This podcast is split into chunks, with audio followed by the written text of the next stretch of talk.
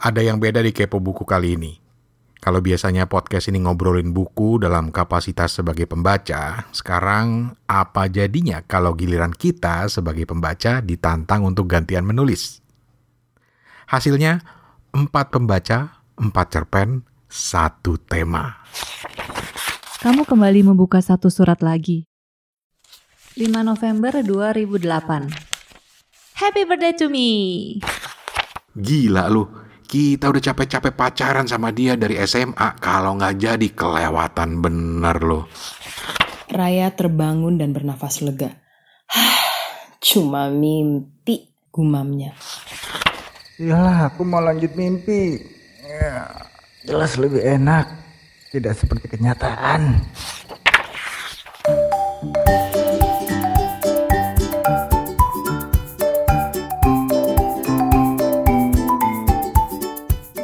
Apa kabar? Assalamualaikum. Ketemu lagi di podcast Kepo Buku.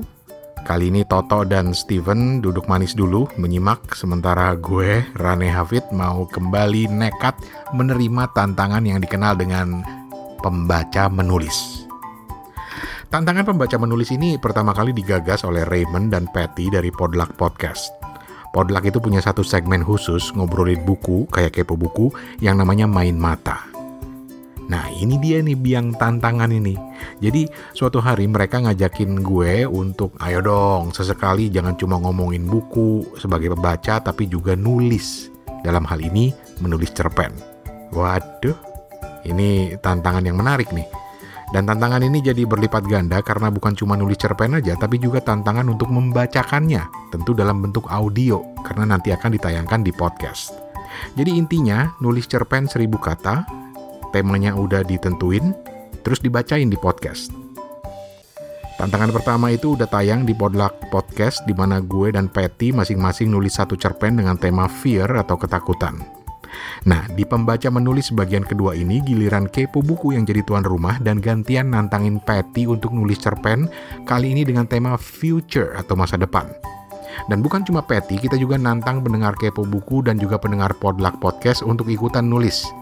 Dan sejauh ini ada dua orang yang nerima tantangan ini, yaitu ada Astari dan Fajar Sidik. Jadi selamat mendengarkan keempat cerpen karya kami ini. Semoga suka. Terus nanti di akhir sekali salah satu dari kita bakal kita pilih untuk ngasih tema tantangan pembaca menulis yang ketiga.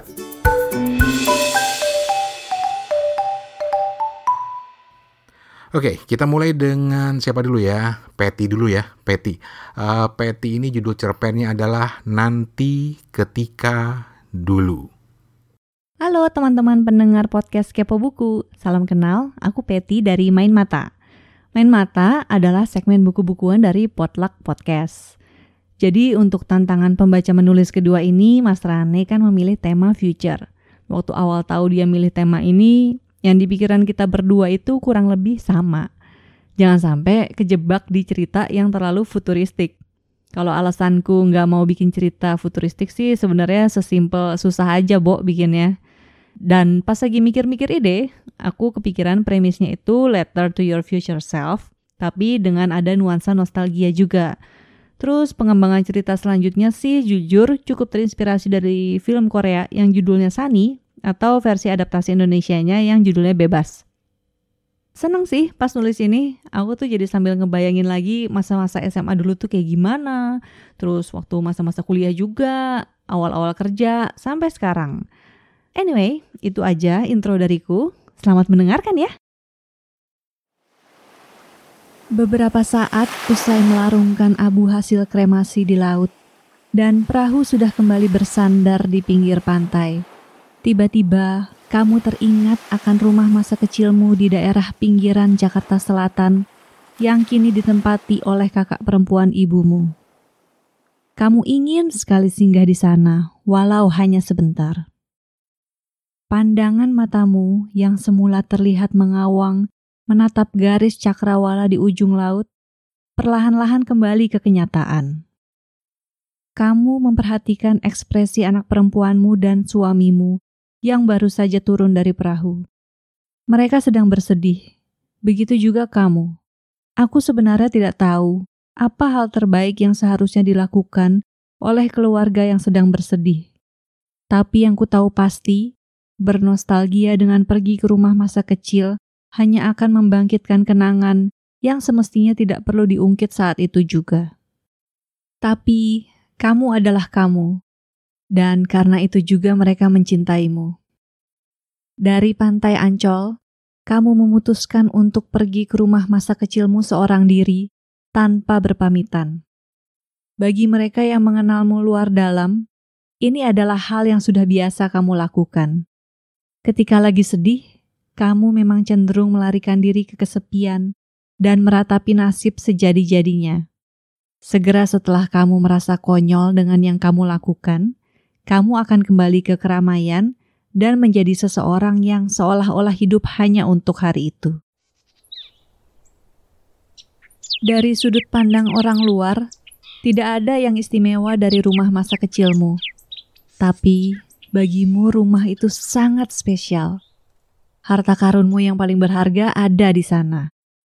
Tepatnya, di dalam sebuah laci paling bawah di lemari baju yang terletak di dalam kamar berukuran 4 kali 6 meter. Di situ kamu menyimpan tumpukan surat yang tidak pernah kamu kirimkan.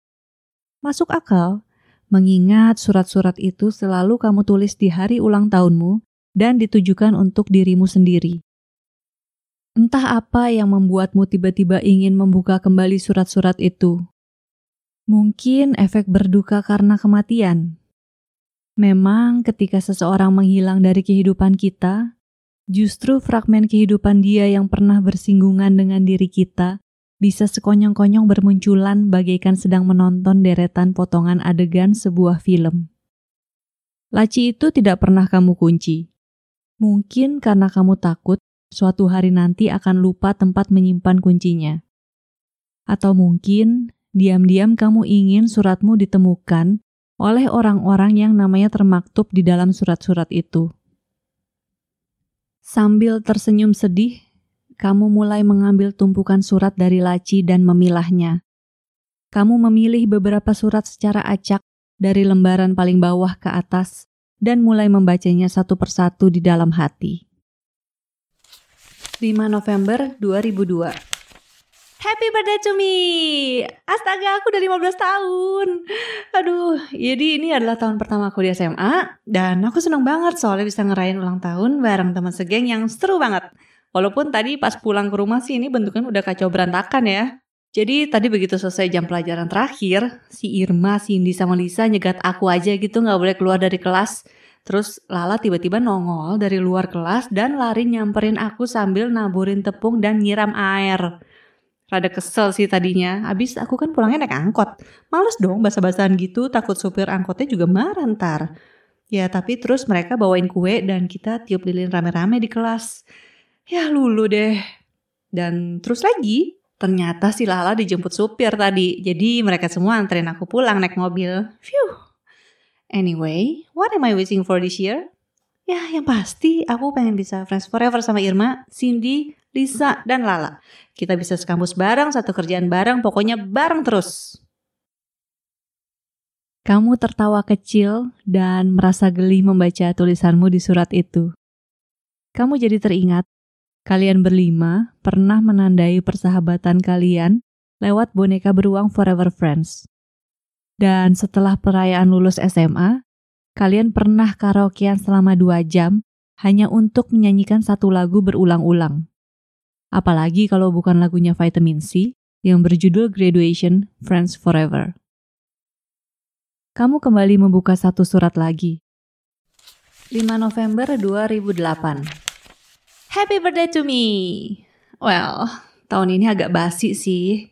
Tahun ini tahun ketiga aku ulang tahun tanpa Irma, Cindy, Lisa, dan Lala. Gosh, I miss them a lot. Selalu sedih sih kalau ingat cuman aku sendiri yang kuliah di Jakarta. Sementara mereka semua kayaknya kok beruntung banget ya bisa kuliah di luar. Gak tahu deh kapan lagi ya bisa kumpul lagi komplit berlima. Masa aku harus ke Jerman buat nyamperin Irma Cindy sama Lisa? Duit dari mana coba? Mana kota tempat mereka tinggal juga beda-beda. Belum lagi Lala di Amerika. Ya Allah, lebih mahal lagi. Ya tapi untungnya thanks to internet tadi malam kita berlima sempat skypean bareng. Lala sampai bela-belain telat ke kampus demi bisa ngobrol full tim. Kangen banget. Apa ya harapan ke tahun ini? Pastinya sih supaya skripsi lancar, biar tahun depan cepetan lulus, dapat kerja, terus kumpulin duit yang banyak supaya bisa jalan-jalan keliling dunia buat ketemu sama semuanya. Dan dapat pacar yang kayak Mas Nunu, please. Seketika itu juga, kamu merasakan kerinduan yang teramat sangat kepada keempat sahabatmu itu. Hingga saat ini, kalian masih belum berhasil juga untuk kembali kumpul berlima lagi. Kamu maklum, waktu terus berjalan, roda kehidupan terus berputar. Persahabatan kalian yang tadinya sangat lengket waktu SMA, lama-kelamaan merenggang seperti kulit terkena lem yang kemudian diolesi garam dan dicelup ke dalam air. Waktu awal memasuki dunia kerja, pekerjaanmu sebagai jurnalis media gaya hidup membuatmu bisa jalan-jalan ke berbagai belahan dunia kamu akhirnya berkesempatan juga mengunjungi Irma, Cindy, dan Lisa sewaktu harus meliput acara Berlin Fashion Week. Dan meskipun belum pernah menginjakan kaki di negeri Paman Sam, kamu pernah beberapa kali bertemu Lala waktu dia berlibur ke Indonesia.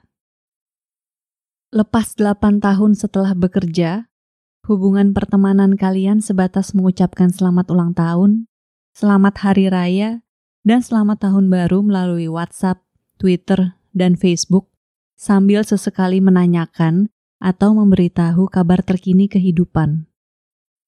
Enam tahun kemudian, kesibukan masing-masing membuat kamu hanya mengetahui kabar mereka lewat foto-foto di Instagram. Kamu mengambil satu surat lagi dan membukanya. 5 November 2018 Happy birthday to me! I'm officially 31 years old. Oh my god, tua juga ya. Gile, udah berapa tahun ya aku nulis surat begini setiap ulang tahun? Tahun depan masih bisa nggak ya? Secara aku bakalan nikah dan keluar juga akhirnya dari rumah ini. Ya, walaupun masih tetap di ibu kota juga sih tinggalnya. Kalau dipikir-pikir, hidup itu lucu ya. Dulu waktu SMA, gara-gara temenan sama Irma, Cindy, Lisa, dan Lala, aku baru sadar kalau ternyata kehidupanku itu cukup miskin. untungnya sih aku nggak ngerasa mereka ngasih perlakuan yang beda ke aku. Tapi ngelihat gaya hidup mereka ya aku juga jadi kepengen bisa kaya gitu. Enak aja kayaknya hidupnya. Apalagi pas kuliah mereka semua kuliah di luar dan cuman aku yang ditinggal sendiri di Jakarta. Yang aku pikirin cuman habis lulus mau cari kerja yang gajinya tinggi supaya bisa traveling ke mana-mana. Ya walaupun gaji tingginya rada nggak kesampaian karena dapat kerjanya juga di media lifestyle tapi lumayan lah bisa ngerasain liputan ke luar negeri sambil jalan-jalan.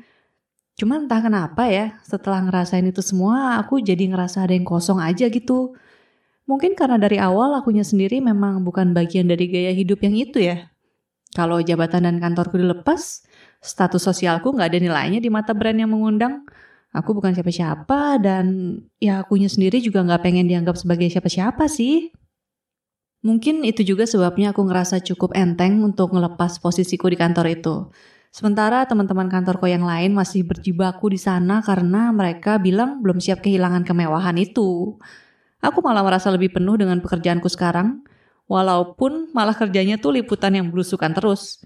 Tapi entah kenapa ada perasaan yang gak tergantikan aja ketika bisa menulis hal-hal yang mewakili suara mereka yang membutuhkan.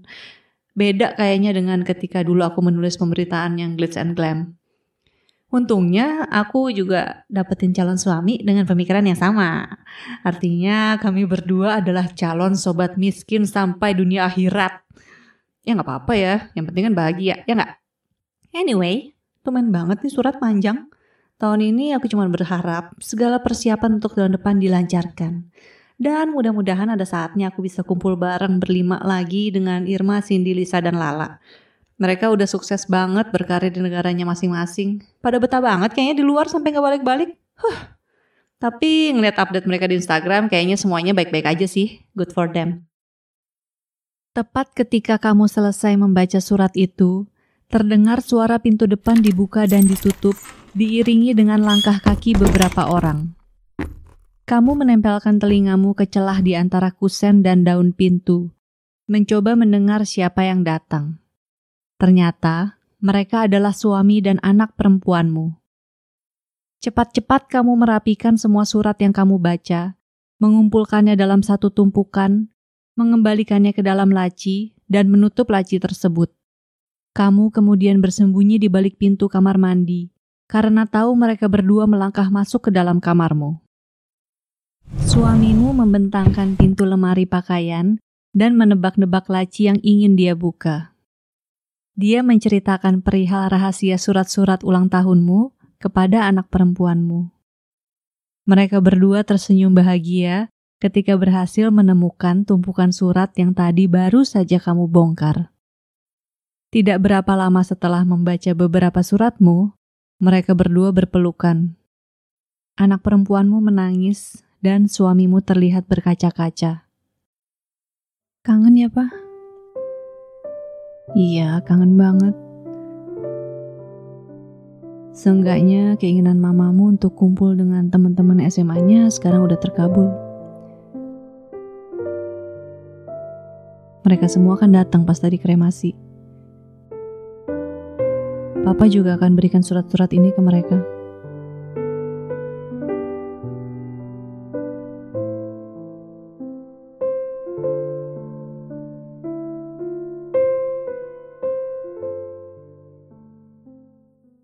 Thank you Patty, itu tadi cerpennya Patty. Dan sekarang giliran gue. Jadi ternyata sudut pandang cerpennya Patty ini mirip sama gue, yaitu sama-sama ada hubungannya dengan surat. Ingat ya, tema kali ini adalah future atau masa depan. Gue sih terinspirasi nulis cerpen ini dari sebuah website yang alamatnya ada di futureme.org. Jadi satu, futureme.org.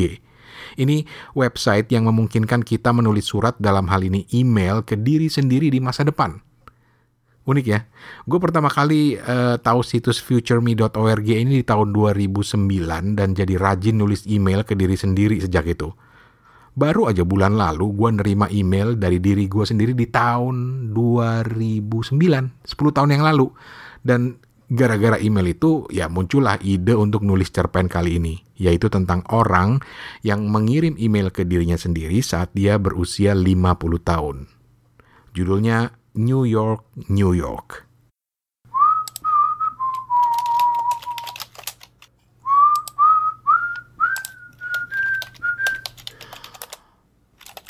Dear Dito. Woi, apa kabar lu? Ah, gila bener. Kayak apa rasanya umur gocap? Badan masih oke. Mesin masih tokcer. Masih rajin ganti oli dong bro. eh, lu akhirnya jadi kawin kan sama Wening? Men, please bilang jadi. Gila lu, kita udah capek-capek pacaran sama dia dari SMA. Kalau nggak jadi kelewatan bener loh. Man, She is not just one in a million. She is one in a lifetime. One in a lifetime. Oke, sebelum lo bingung dan bertanya-tanya, ini kampret siapa lagi yang ngirim email ini? Ini gua men, ini lo dari masa lalu. Yoi, ini kita. Sumpah, ini bukan prank, bukan email hoax dari Nigeria. Jangan dihapus, baca dulu sampai selesai baru lu percaya sama gue. Jadi ceritanya gini. Beberapa menit lalu saat gua mulai nulis email ini, si Carmen baru aja nge-share satu link keren. Eh, lu masih ingat Carmen kan? Maria de la Carmen. Sekretaris kita dulu, cewek Meksiko yang cakep bohai tapi ganjennya bikin ilfil. Lo pasti lagi nyengir sekarang. Ayo mikir apa lo? Ah, dasar. Nah, link website yang dikasih sama Carmen itu keren banget, men. Di website itu kita bisa mengirim email ke diri kita sendiri di masa depan dan kita bisa menentukan mau dikirim ke tanggal berapa, bulan apa, tahun berapa di masa depan. Gila, ide itu memang mahal banget ya. Kebayang gak sih kalau dulu kepikiran bikin ide kayak begini buat startup? Mungkin kita sekarang udah terkenal, udah kaya raya. Well, not that I'm complaining with what we have achieved so far. Man, this is much better. Anyway, um, gue akhirnya iseng dong ngirim email ke lo, ke kita 18 tahun dari sekarang karena gue tahu pas lo baru saja ulang tahun ke-50 kan. Jadi kalau lo baca email ini, ya berarti lo belum mati. Happy birthday Dito, happy birthday. Aduh, gue asli penasaran ke mana ya hidup membawa kita 18 tahun dari saat gue tulis ini. Sayangnya di website itu kita nggak bisa ngebales email ke masa lalu. Kebayang nggak sih betapa kerennya kalau bisa? Soalnya jujur gue penasaran banget apa yang akan terjadi di hidup kita 18 tahun dari sekarang. Apa akhirnya lu pindah ke kantor kompetitor kita di seberang itu? Atau jangan-jangan lu udah jadi partner di firma yang saat gua tulis ini baru aja sebulan kita kerja di sini. Ah, tapi gila men. Kayak mimpi aja rasanya. Barusan waktu berangkat ke sini, jalan kaki menyusuri Liberty Street sambil menghirup udara pagi New York yang mulai adem, tiba-tiba ingatan gua terbang ke masa lalu. Lu bayangin aja, baru tiga bulan lalu kita masih di Jakarta saat ini jam 8 pagi. Jadi mungkin eh, jam 8 pagi tiga bulan yang lalu kita masih terjebak macet di Pancoran. Lagi mandi keringet gara-gara Toyota Hardtop kita nggak ada AC-nya. Yang ada cuma kipas angin kayak di Metro Mini. Lo inget dong mobil kesayangan kita itu? Siapa yang beli ya? Sementara sekarang jam segini gue udah duduk manis di ruangan kantor kita di lantai 90 dengan pemandangan keren ke arah Hudson River lagi nunggu meeting dengan klien sambil menulis email ke diri sendiri 18 tahun dari sekarang. Gila, beneran serasa mimpi aja. Eh, Dit, inget gak? Ini semua gara-gara email yang kita terima sekitar lima bulan lalu waktu lagi makan siang dengan Wening di Plaza Senayan. Email yang mengabarkan kalau kita diterima jadi lead architect di Atkins Owens and Merrill, firma arsitektur idaman kita di New York. Padahal lamarannya itu udah dari setahun sebelumnya kan kita kirim. Lu masih simpan kan email itu? Sekarang sih masih ada di inbox gue. Coba deh lu cari lagi. Email bersejarah tuh jangan dihapus. Detik itu juga, Dito, hidup kita berubah. Lu inget gak? Makan siang kita molor sampai sore gara-gara kita ribut sama Wening di food court. Soalnya kita kan berencana nikah tahun depan Udah gitu, kita juga baru dapat investor buat startup portal berita kita yang mau kita bikin bareng Wening kan? Lo inget kan? Wening sih maunya kita tetap di Jakarta, merintis startup impian kita daripada pindah ke New York.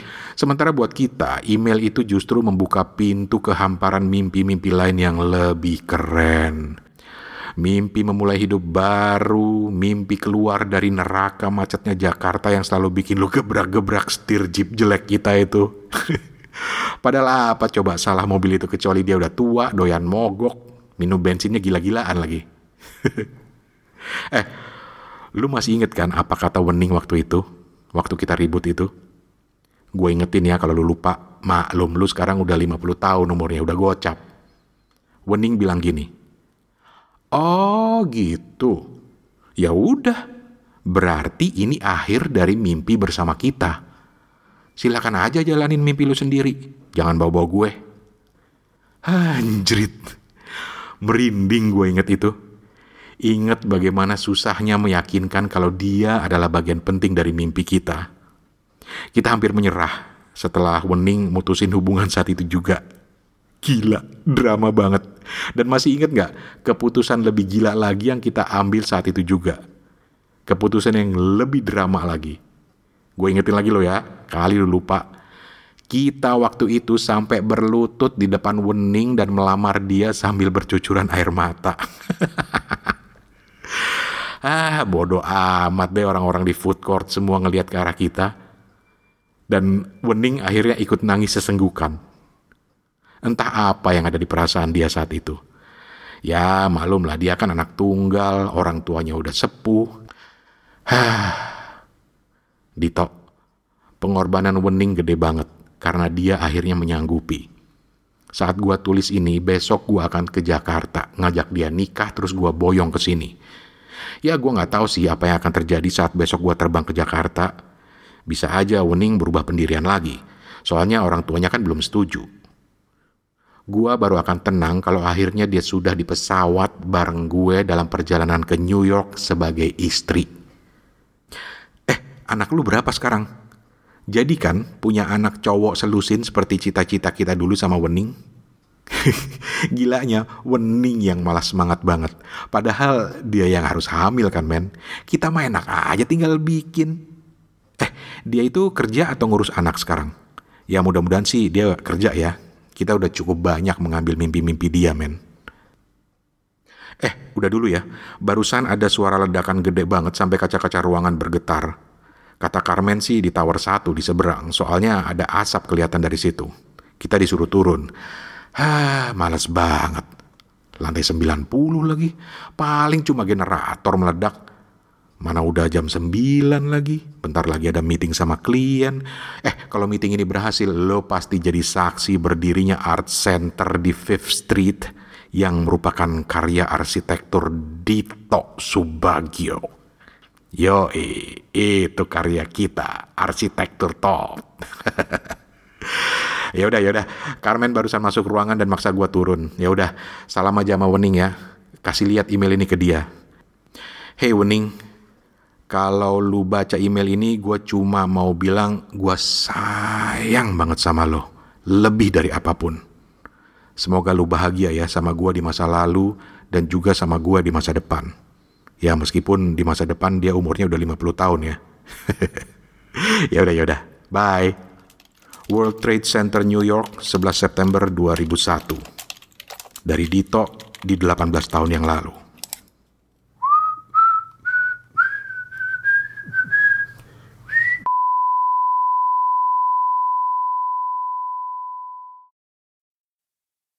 Oke, sebelum lanjut ada catatan tambahan. Jadi versi tulisan dari cerpen New York New York yang gue tulis ini, kemudian gue kirim ke diri gue sendiri 18 tahun dari tahun ini lewat futureme.org dan itu gua set jadi publik karena di futureme.org itu kita bisa set publik atau private ya. Jadi ini gua set publik dan di tahun 2000 2019 tambah 18 2037 cerpen ini bakal nongol publik.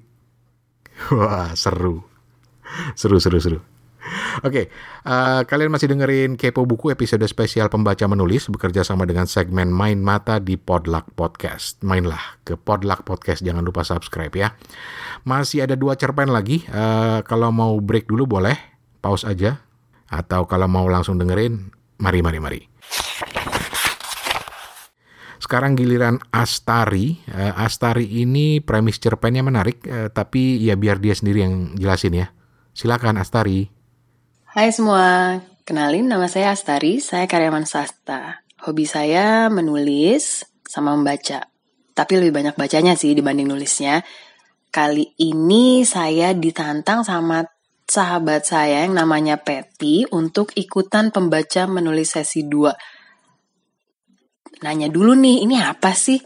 Pas tahu harus nulis cerpen terus dibacain, berasa ketantang sih tapi ya pusing juga. Temanya itu loh, future. Asli mau nulis apa ya? Mikirnya lumayan lama, tapi akhirnya dapet juga idenya. Muncul juga tuh ide. Premisnya apa? Premis cerpen saya itu adalah karma di masa mendatang. Ceritanya apa? Bagaimana? Dengerin aja ya. Selamat menikmati.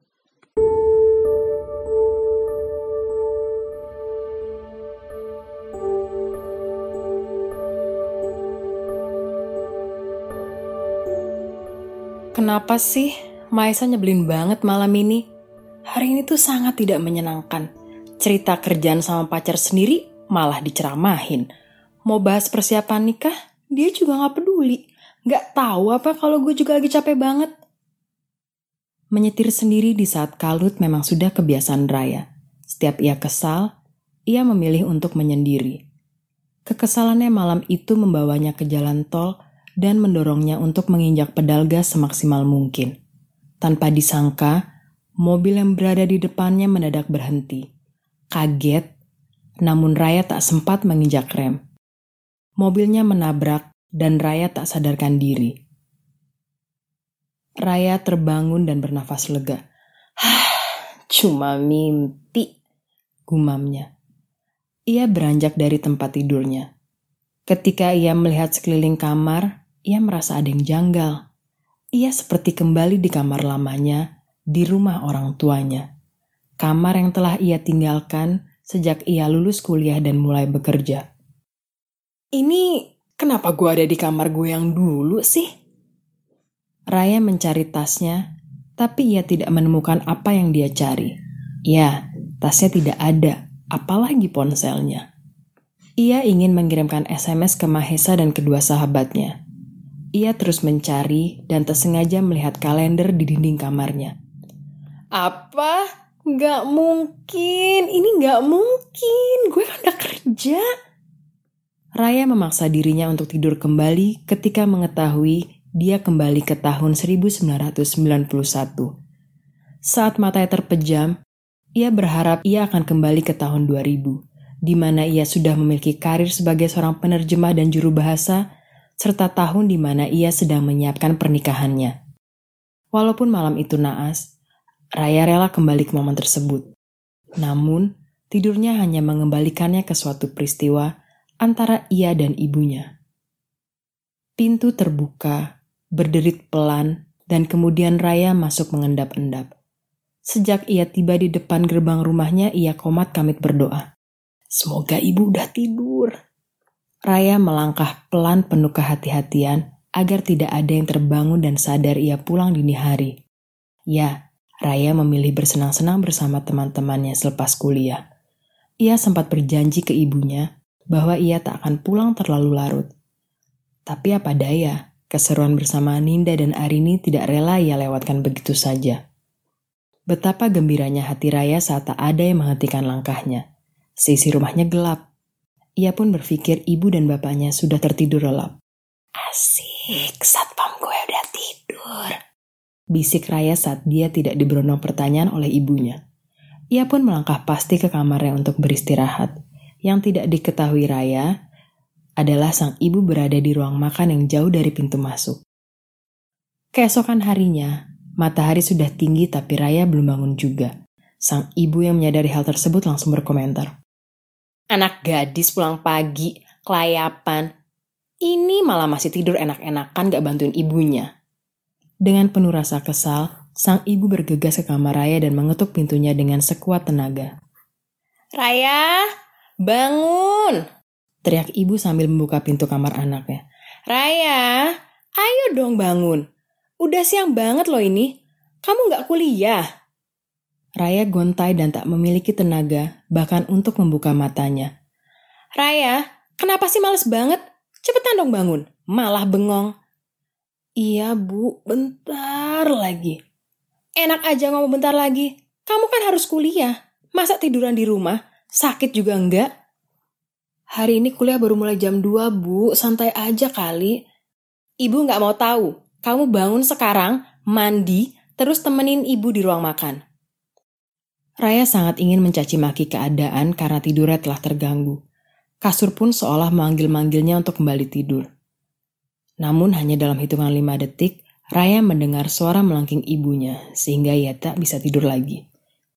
Raya bergegas mandi, bersiap diri, dan segera menuju ruang makan. Ini, sambil makan dulu rotinya. Kamu kan perlu tenaga untuk kuliah. Makasih, Bu. Kamu semalam pulang jam berapa? Kok ibu nggak ngeh kamu pulang ya? Nggak malam-malam banget kok, Bu. Tapi ibu pasti udah ketiduran. Nggak malam-malam tuh jam berapa ya? Jam sepuluhan lah, Bu. Tapi kenapa ibu lihat kamu masuk rumah jam 2 pagi ya? Tanya ibu yang langsung menyulut emosi Raya. Kok ibu nuduh Raya pulang pagi sih? Ibu nggak nuduh. Ibu emang lihat kamu kok. Kan ibu nungguin kamu di sini semalaman. Kamu aja nggak sadar. Jawab sang ibu dengan tenang. Ibu mau nyalain Raya? Kenapa nggak dari tadi aja? Kenapa ibu pura-pura nggak tahu Raya pulang jam berapa? Tangkas Raya dengan sejuta emosi. Bukan gitu ya. Ibu cuma mau dengar langsung dari kamu. Ibu mau kamu belajar bertanggung jawab aja ya. Janji nggak pulang malam tapi pulang pagi. Ditanya malah bohong. Ibu nggak mau kamu kayak gitu ya. Udah deh bu, males Raya sama ibu. Semua nggak boleh, semua salah. Raya langsung beranjak dari kursinya dan pergi meninggalkan ibunya. Dalam keadaan marah, Raya memilih untuk pergi dan bertemu Ninda dan Arini. Ibunya hanya bisa menghela nafas panjang. Raya sudah pergi dan sepanjang perjalanan begitu banyak rasa yang bergejolak. Sebagai gadis berusia 18 tahun, tentu wajar jika Raya menginginkan kebebasannya. Ia tak ingin diperlakukan seperti anak kecil lagi.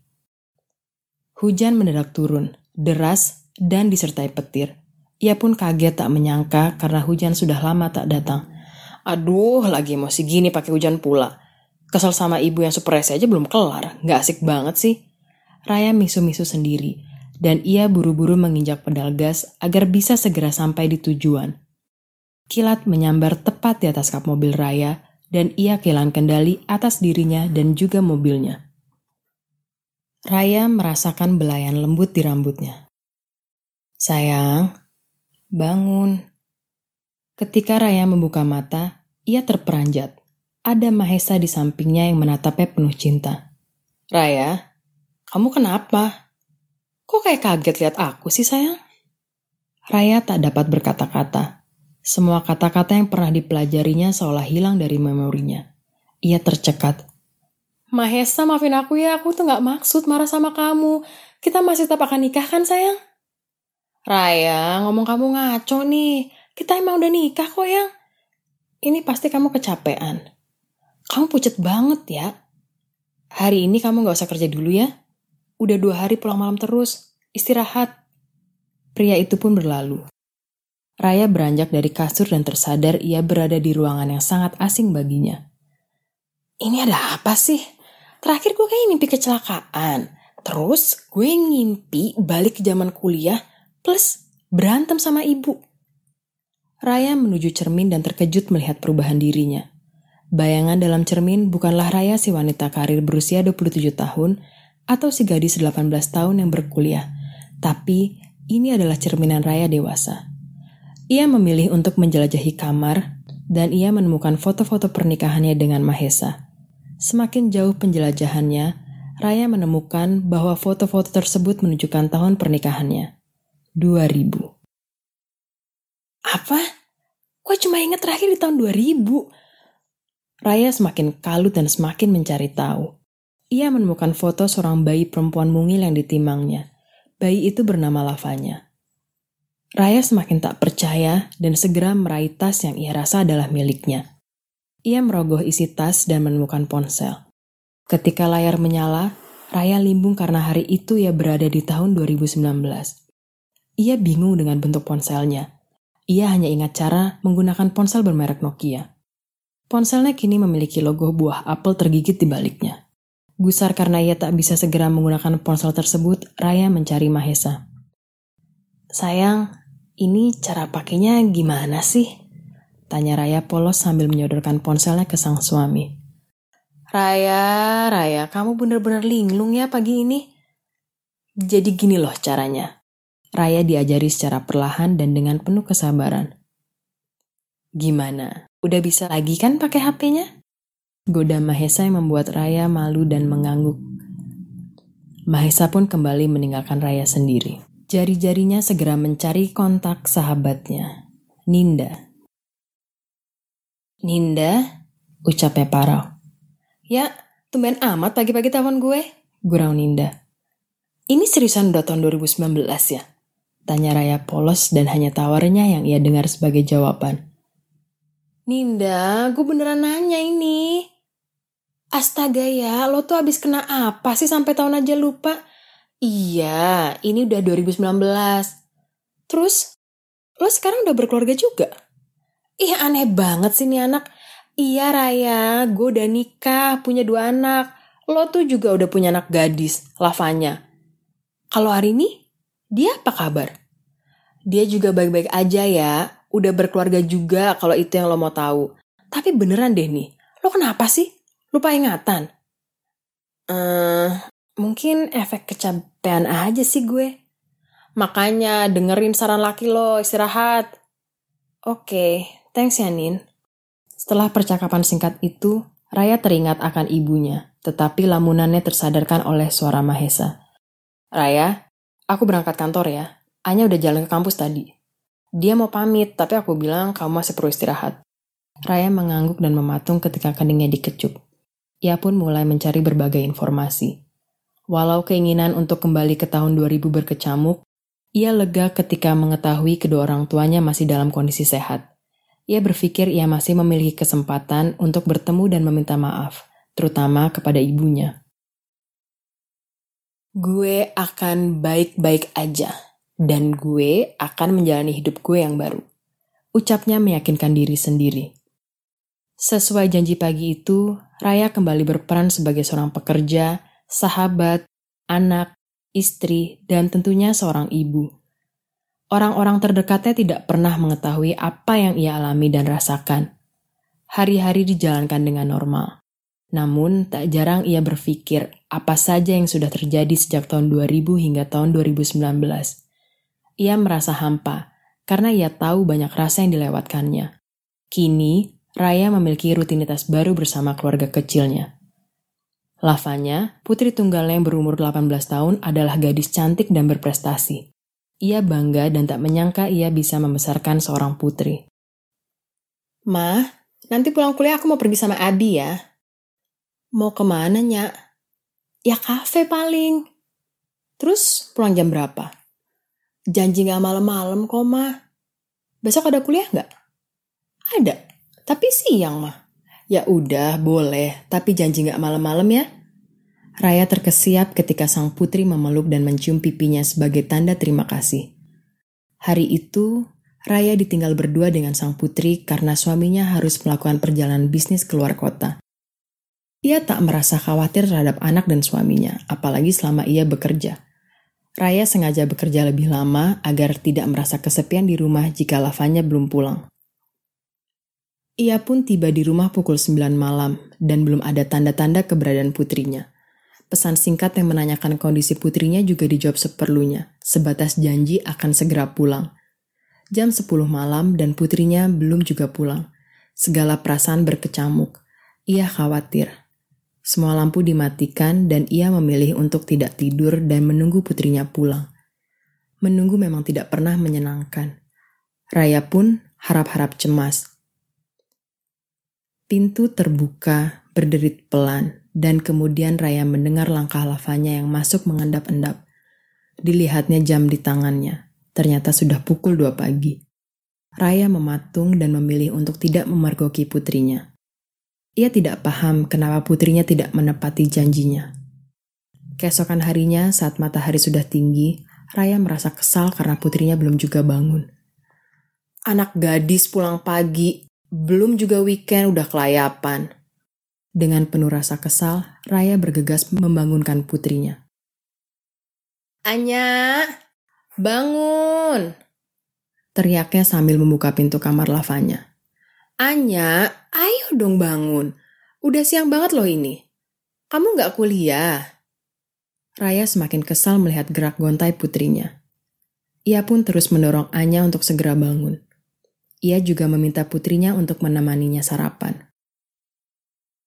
Ini mama buatin nasi goreng kesukaan kamu. Kamu kan perlu tenaga untuk kuliah. Makasih mama. Kamu semalam pulang jam berapa? Kok mama gak nggak kamu pulang ya? Gak malam-malam banget kok mah. Mama udah ketiduran deh pasti. Gak malam-malam tuh jam berapa Anya? Jam sepuluhan lah mah. Tapi kenapa mama lihat kamu masuk rumah jam 2 pagi, Nyak? Tanya Raya yang langsung menyulut emosi putrinya. Jadi, Mama nuduh Anya pulang pagi. Mama nggak nuduh, tapi Mama emang lihat kamu masuk rumah jam 2 pagi. Mama kan nungguin kamu. Kamunya aja yang nggak sadar. Jawab Raya dengan tenang. Jadi, mau nyalain Anya? Kenapa nggak dari tadi aja? Kenapa pura-pura nggak tahu Anya pulang jam berapa? Tangkas putrinya dengan sejuta emosi. Bukan gitu, Anya. Mama cuma mau dengar langsung dari kamu. Kamu tuh harus belajar bertanggung jawab aja, Anya. Janji nggak pulang malam tapi pulang pagi. Ditanya malah bohong. Mama nggak mau kamu kayak gitu.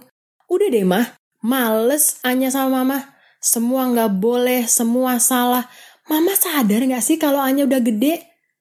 Putrinya pun langsung beranjak dari kursinya dan pergi meninggalkan Raya.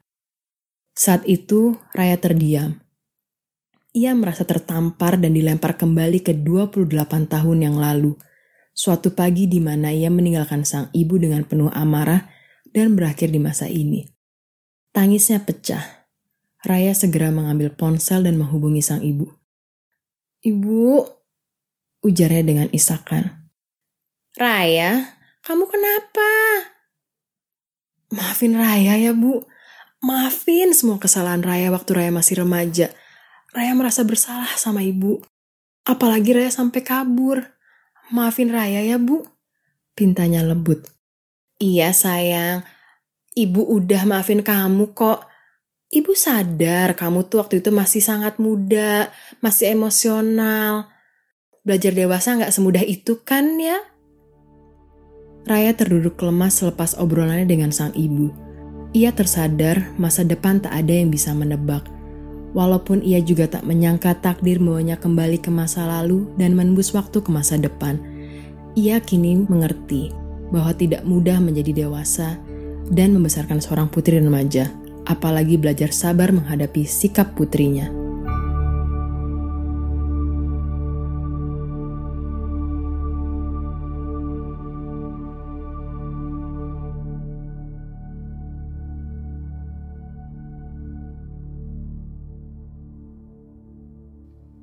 Thank you Astari. Wah, seru seru seru. Ternyata tema future itu bisa dikulik jadi macam-macam ya angle-nya ya.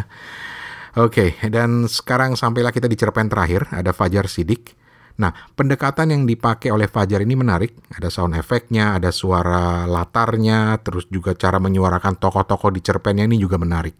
Jadi ngingetin gua sama drama-drama radio gitu. Fajar, over to you bro. Halo pendengar podcast Kepo Buku dan juga pendengar segmen Main Mata di Potluck Podcast. Perkenalkan, saya Fajar Sidik dari 30 Degree Siniar. Buat kamu yang mau dengerin Siniar atau podcast saya, cari aja di Spotify atau Anchor.fm 30 Degree Siniar atau di Instagram at 30 Degree Media at 30 Degree Media. Kali ini saya mau coba ikutan dalam proyeknya segmen Main Mata dari Potluck Podcast yang kolaborasi juga dengan Mas Rani dari Suarane Podcast dan Podcast Kepo Buku, yaitu proyek pembaca menulis yang temanya adalah future atau masa depan. Pertama mendengarkan konsep dalam proyek pembaca menulis ini saya sangat terkesan. Idenya cukup segar dan saya rasa cukup menyenangkan bisa belajar menarasikan cerpen. Karena saya belum pernah sama sekali melakukannya. Kadang saya menulis cerpen kalau lagi pengen, tapi biasanya cuma bisa bayangin rangkaian cerita, adegan, dialog, bahkan saya belum pernah terpikir bagaimana saya menarasikan cerita yang saya tulis. Ini pengalaman pertama saya. Cerpen yang saya ikut sertakan ini berjudul ialah Kesempurnaan. Ceritanya tentang seorang anak gadis bernama Upi yang akan melangsungkan pernikahan. Ada tiga tokoh utama dalam cerita ini. Pertama, ada Upi yang merupakan anak gadis sematawayang dari keluarga sederhana. Seorang anak yang selalu jengkel saat mendengarkan cerita yang ada kata bisnisnya. Karena menurutnya kata bisnis itu adalah kata yang bisa berarti apa saja. Tak pernah ia dapat kejelasan tentang apa maksud dari kata bisnis. Lalu yang kedua ada tokoh Ama atau ibunya Upi yang berkarakter lemah lembut dan juga penyabar. Yang ketiga ada Apa atau ayahnya Upi yang merupakan juara satu dalam kompetisi adu keras kepala. Serta Apa ini memiliki gengsi yang sangat tinggi. Apa ini dulunya adalah anak dari pasangan buruh kopi. Dulu sewaktu muda, ia tak pernah mau jika diajak berkebun bersama Ua dan Datu atau orang tuanya apa. Yang saat itu keluarga apa hidup di bawah garis kemiskinan. Karena menurut apa, menjadi buruh kopi itu kerjanya letih, hasilnya perih. Sehingga Ua dan Datu seringnya diupah sangat murah dari bekerja sebagai buruh kopi. Hal mengenaskan itu terjadi lantaran tengkulak yang membeli hasil kopi selalu membeli biji kopi dengan harga murah apa yang keras kepala saat itu mencari segala cara yang akhirnya memutus rantai sialan tengkulak kopi itu. Sampai akhirnya apa berhasil mengangkat status perekonomian keluarganya. Dari yang tadinya di bawah garis kemiskinan, statusnya meningkat jadi hanya miskin, tidak di bawah lagi. Semenjak saat itu hingga kini apa adalah seorang penggiling kopi di pasar. Menurutnya, apa adalah seorang pebisnis. Saking gengsinya disebut orang pasar Nah, dalam cerita Ialah Kesempurnaan ini, latar belakang ceritanya ini lokasinya berada di rumah Upi yang sederhana. Ada ruang depan yang tak cukup besar, ada kamar tidur dengan ranjang tua berisi kasur usang, dan ada juga sumur yang letaknya di belakang dapur. Kondisinya si Upi ini sudah dilamar kekasihnya yang beberapa hari sebelumnya kekasihnya sudah bicara pada apa untuk menikahinya. dan berencana mengajak orang tuanya untuk bertemu Apa dan Ama. Namun tak disangka ada juga Dodi, teman sekolah Upi yang juga tetangganya bergegas menemui Apa dan bersikeras ingin menikahi Upi setelah tahu Upi ini dilamar oleh kekasihnya. Betapa gundahnya hati Upi setelah tahu Dodi juga melamarnya. Padahal Upi tak suka dengan Dodi. Cerita ini dimulai dari malam hari, sementara keesokan harinya akan dilangsungkan pertemuan keluarga. Upi ingin bicara banyak hal dengan Apa perihal pernikahannya. Nah, bagaimana kelanjutan ceritanya? Simak narasi cerpen Ialak sempurnaan berikut ini. Saya Fajar Sidik, selamat mendengarkan. Sudah, Pi. Kalau kamu tak tahan kantuk, mending sana tunggu apa di kasur. Ama membujukku yang menunggu apa pulang di ruang depan sambil bersender menopang pipi. Di sofa tapi kayu yang sering jadi bahan cerita menjengkelkan favorit apa. Apa sering bercerita tentang perabot berusia lebih tua dariku di rumah. Ya iyalah aku jengkel. Lagi pula, siapa yang sudi seusia dengan pepohonan yang bernasib akhir jadi furnitur. Tapi katanya apa janji pulang cepat hari ini, Mak? Aku berkeras menolak rayuan Ama. Ya, siapa tahu apa sedang banyak gilingan. Ada pesanan atau ada bisnis lagi mungkin. Tugas Ama yang tahu betul cara menanganiku. Nanti mak pasti suruh apa masuk temui kamu dulu. Sudah sana masuk kamarmu. Bisnis, bisnis, bisnis, bisnis. Aku sebal kata itu. Ambigu. Aku menjawab ketus rayon ama sambil berjalan gontai menuju kamar. Mendarat di kasur kapuk yang lebih mirip jajaran garung kopi yang dipercantik spray bunga-bunga. Aku sebenarnya malas kalau apa mulai bicara yang ada kata bisnisnya lebih sering jadi tabu. Kayak aku ingin tahu lebih dalam apa itu. Mak, apa pulang? Mak, lihat ini apa yang apa bawa dari pasar. Ya pak. Wah wah wah. Apa bawa gulungan apa itu? Ini permadani. Tadi sore, apa pas mau pulang ada bule Turki datang ke penggilingan. Kata anak buah yang mengantarnya, kopi kita bisa dibawa ke luar negeri kalau bosnya suka dengan gilingan kita. Loh, terus apa hubungannya sama permadani? Ah, nanti dulu. Mana Opi? Apa bergegas menyadarkan gulungan permadani besar itu di ruang depan dan menyibak korden kamar. Nanti dia tunggu apa? Mau ngobrol soal lamaran kemarin katanya. Tapi itu lihat, sudah kadung ketiduran dia. Apa sih lama betul pulangnya? Aku belum begitu pulas tidur mendengar berisiknya apa pulang. Dia masuk kamar dan menghampiriku. Denyut reot ranjang ku dengar saat apa perlahan duduk di pinggir kasur sambil menyandongkan badannya untuk mengacu keningku. Aku pura-pura terkejut, memberut sambil berusaha membuka mata lebar-lebar. Eh, Makan cantik apa jadi bangun? Maaf ya, Pi. Apa tadi ada bisnis dulu di pasar? Nah, apa nih? Aku kan keburu ngantuk tunggu apa pulang. Jadi sekarang apa tunggu aku selesaikan tidurku dulu ya. Baru aku mau ngobrol lagi sama apa. Bisa saja kamu. Sudah, istirahat dulu kalau begitu. Besok bangun pagi ya. Kita briefing dulu sebelum meeting siang nanti. Hah? Briefing, meeting, apa bicara apa sih? Iyalah, aku mau lanjut mimpi. Ya, jelas lebih enak, tidak seperti kenyataan. Apa pun tertawa sambil beranjak di nyitan lagi saking rautnya ranjang tempat tidurku. Apa pun melanjutkan tidur yang rasanya baru memejamkan mata, tapi pagi sudah datang saja.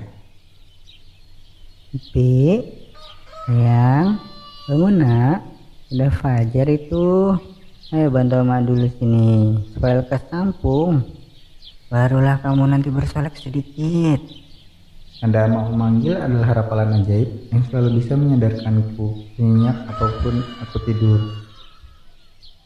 Ya ma, aku bangun. Cuci muka dulu sana. Mandinya nanti selepas tentu ama. Loh, ama belum tidur. Bagaimana mau tidur? Apa mau pulang dari pasar malah cerita panjang lebar? Oh iya, Mana pak? Udah ke pasar lagi? Ya, Pak ke pasar sebentar. Ada bisnis. Ketemu juragan Turki yang mau memborong hasil gilingan kopi. Wah, sudah jadi saudagar mancanegara rupanya pak. Terus kamu nih, mari malam apa mampir ke rumah juragan Turki itu? Lihat permadani cantik di depan. Apa boleh dapat hadiah dari dia? Kok apa bisa diberi hadiah?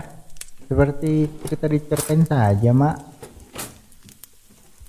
Permadani itu sebenarnya bukan benar-benar hadiah. Ceritanya panjang. Pokoknya apa, mau betul permadani yang apa lihat di rumah juragan itu. Lumayan kata Pak. Bisa mengangkat harkat dan derajat ruang depan kita saat lamaran nanti. Kau tahulah apakmu. Aku berangsur duduk dekat Ama setelah beres meraup mukaku dengan sejuknya air campur embun dari sumur lumutan di belakang dapur rumahku. Satu persatu adonan kue yang sudah dibungkus daun pisang khususnya di panci kukus yang terlihat bak adegan dramatis film barat di ruang remang dengan asap mengepul padahal hanya sedang memasuki dapur apa nggak bicara soal lamaran kemarin sama awak semalam senyum amak menyeringai di balik tatapan agak kosong sambil tetap membungkus adonan kue Kamu kan tahu kondisinya, P. Selang dua hari setelah kasihmu bertemu apa, si Dodi teman sekolahmu dulu juga bersikeras ingin meminangmu. Ia pun janji akan ajak orang tuanya bertemu kita siang nanti. Loh, gue malah tidak tahu kalau Dodi juga minta pertemuan keluarga. Karena aku sudah kasih kode ke apa kalau aku tak mau menikah dengannya. Bukan apa-apa, Mak. Aku tahu betul bagaimana perangainya sedari sekolah dulu. Playboy cap kapak. Ah, Tapi sayang, Amak mengerti apa yang kamu rasakan. Amak juga tahu betul apamu itu selalu lakukan yang terbaik untuk juga untuk keluarga kita. Ya, walaupun seringnya kita bingung dengan cara apa. Nah terus, jika nanti kedua keluarga itu bertemu di sini, apakah apa mau, mau nyabung jago pacarku dengan Dodi? Mak, apa pulang? Mana Opi? Sudah bangun belum dia? Bersiknya apa yang kembali dari pasar datang bersama semburat matahari yang mulai memasuki teras rumah. Aku kira apa lanjut berdagang ke Turki. Wah, gadis cantik yang masih bau iler kok sudah ada di dapur. Nak aja, aku sudah cuci muka. Apa mana semalam? Janjinya mau cepat pulang. Apa ada bisnis internasional? Jadi terpaksa pulang larut. Ngomong-ngomong, kamu suka kan permadani asli Turki di depan? Sembari mengganti pakaian yang dikenakan dari pasar dengan singlet dan sarung, apa menjawab pertanyaanku kemudian meletakkan kotak kecil yang dibungkus kain lapuk layaknya azimat Majapahit. Iya pak, bagus permadaninya. Nanti kekasihku akan diadu dengan Dodia di karpet itu. Gimana sih apa ini? Aku kan sudah beritahu kemarin kalau aku tak suka dengan Dodi. Upi anak sama tawa yang apa? Kamu tahu tidak? Kalau dulu apa datang menemui orang tua makmu bukan dengan gelimang uang. Apa adalah orang yang konsisten. Apalagi jika sudah berjanji. Lihatlah kita gini. Masih miskin. Seperti sedia kala saat apa menikahi makmu. Apa tidak menjanjikan ama dengan harta kerajaan. Tapi dijamin bisa kaya akan kebahagiaan. Terus mengapa apa menerima permintaan Dodi untuk pertemuan keluarga hari ini juga? Kan siang nanti kekasihku sudah bilang mau membawa keluarganya untuk melamarku secara resmi. Nah itulah, secara ofisial pacarmu yang pengamen itu kan janji akan datang melamar bersama kedua orang tuanya. Apa percaya padanya? Memegang ucapannya. Apa juga tahu kalau Dodi sudah suka padamu dari dulu. Jadi apa rasa kalau Dodi sudah berani membawa keluarganya, si Dodi punya niatan baik untuk hidup bersamamu? Kekasihku itu musisi pak, bukan pengamen. Lagi pula, aku tuh sampai hati menikah dengan lelaki yang aku tahu betul karet asmaranya semenjak sekolah dulu. Lalu bagaimana jika keduanya sudah datang dan duduk bersama di ruang depan? Ya kita tunggu saja. Asal kamu tahu. Apa juga sudah bilang kalau Dodi nanti akan bertemu kasihmu siang nanti. Apa tidak akan ingkar? Jika kekasihmu benar-benar datang, ya pastilah apa yang akan menjelaskan kepada keluarganya perihal pembatalan lamaran nanti. Kenapa Pak tak menolak dari awal saja sih lamaran Dodi? Bukankah malah bisa membuat malu nama keluarga kita? Orang tua Dodi pun bisa kecewa jadinya. Fi, dari kamu masih dalam perutama, apa sudah bertekad untuk menanamkan prinsip apa pada siapa pun yang nanti jadi pendamping hidupmu? Bahwa seorang laki-laki itu bisa dihargai mulai dari bagaimana ia bersikap sampai bagaimana ia dapat memegang janji-janjinya. Apa tak punya alasan untuk menolak upaya Dodi? Tapi apa punya jawaban atas siapa yang akan menjadi pengganti apa dalam membimbingmu?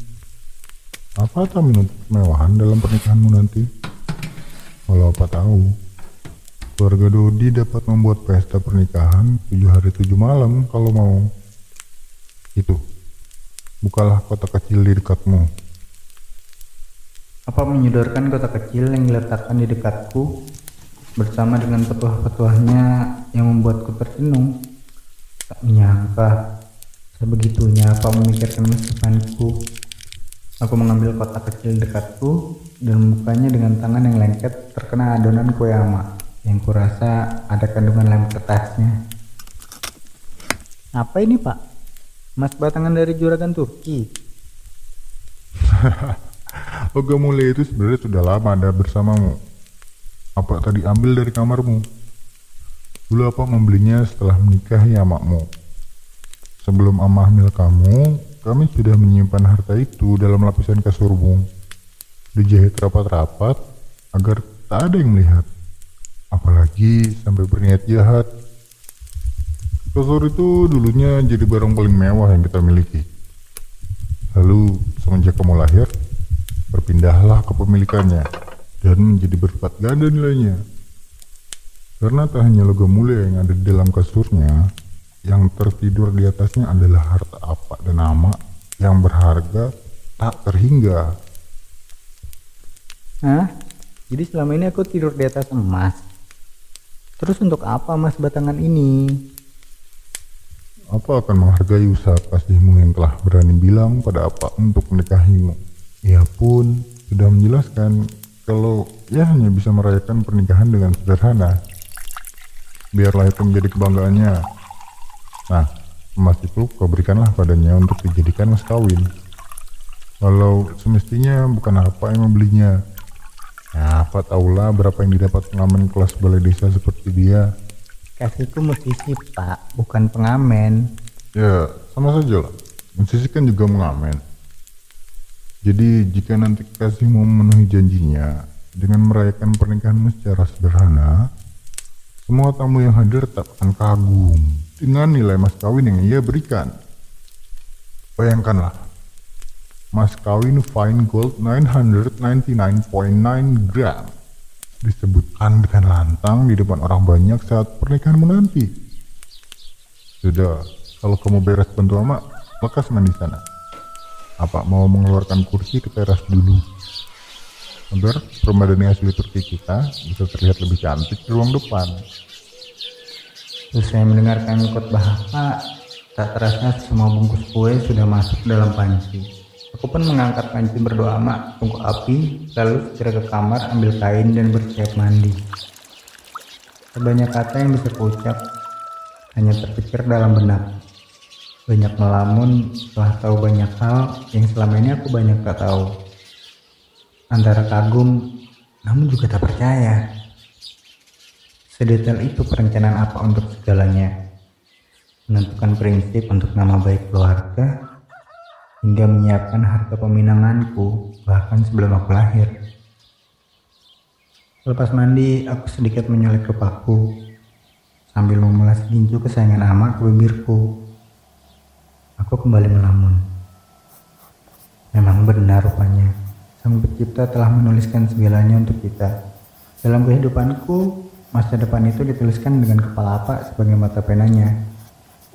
Apa kau yang seorang pebisnis paling menjengkelkan, tapi ku lebih mencintainya, bahkan dari kasihku sekalipun. Apa kau yang keras kepala, berprestise setingkat di bawah langit? Apa kau yang menularkan hakikat hidup pada lelaki yang akan menggantikan jawabannya? Ialah peramu masa depanku. Ialah kesempurnaan. Jakarta 12 November 2019 Fajar Hidik Serta Degree Senior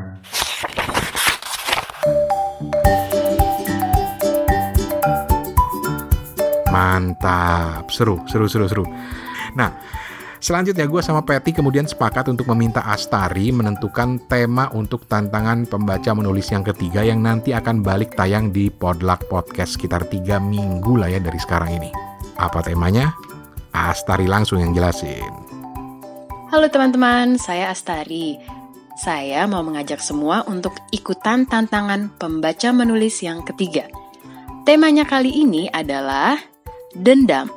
Yuk, tulis dan bacain cerpen bikinan kamu untuk nanti dirilis di segmen buku main mata dari Potluck Podcast. Panjangnya kurang lebih seribu kata, temanya dendam, dan jangan lupa sertakan sedikit intro tentang kamu dan cerpennya di bagian awal rekaman. Kalau sudah selesai, hasilnya kirim ke halomainmata at gmail.com. Ditunggu tiga minggu dari sekarang ya. Sampai jumpa. Terima kasih Astari, terima kasih Fajar Sidik, dan pastinya terima kasih banyak Patty dan juga Raymond dari Podluck Podcast untuk kesempatannya. Jadi semangat pengen nulis cerpen lagi. Dan tentu saja kami juga menantang teman-teman semuanya untuk juga nulis cerpen, dibacain, dan dikirim ke halomainmata@gmail.com. Nanti akan tayang di Podluck Podcast. Untuk saat ini makasih banyak. Ketemu lagi di episode Kepo buku berikutnya yang akan kembali jadi pembaca.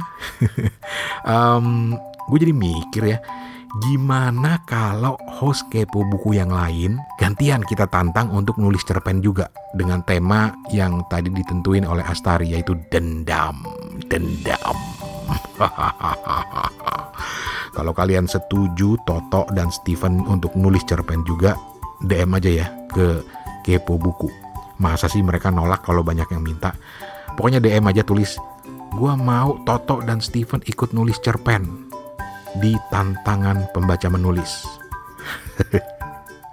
Rasain lo toh. Oke. Untuk saat ini gue Rane Hafid dari Bangkok pamit. Ketemu lagi di episode berikutnya. Permisi. Assalamualaikum.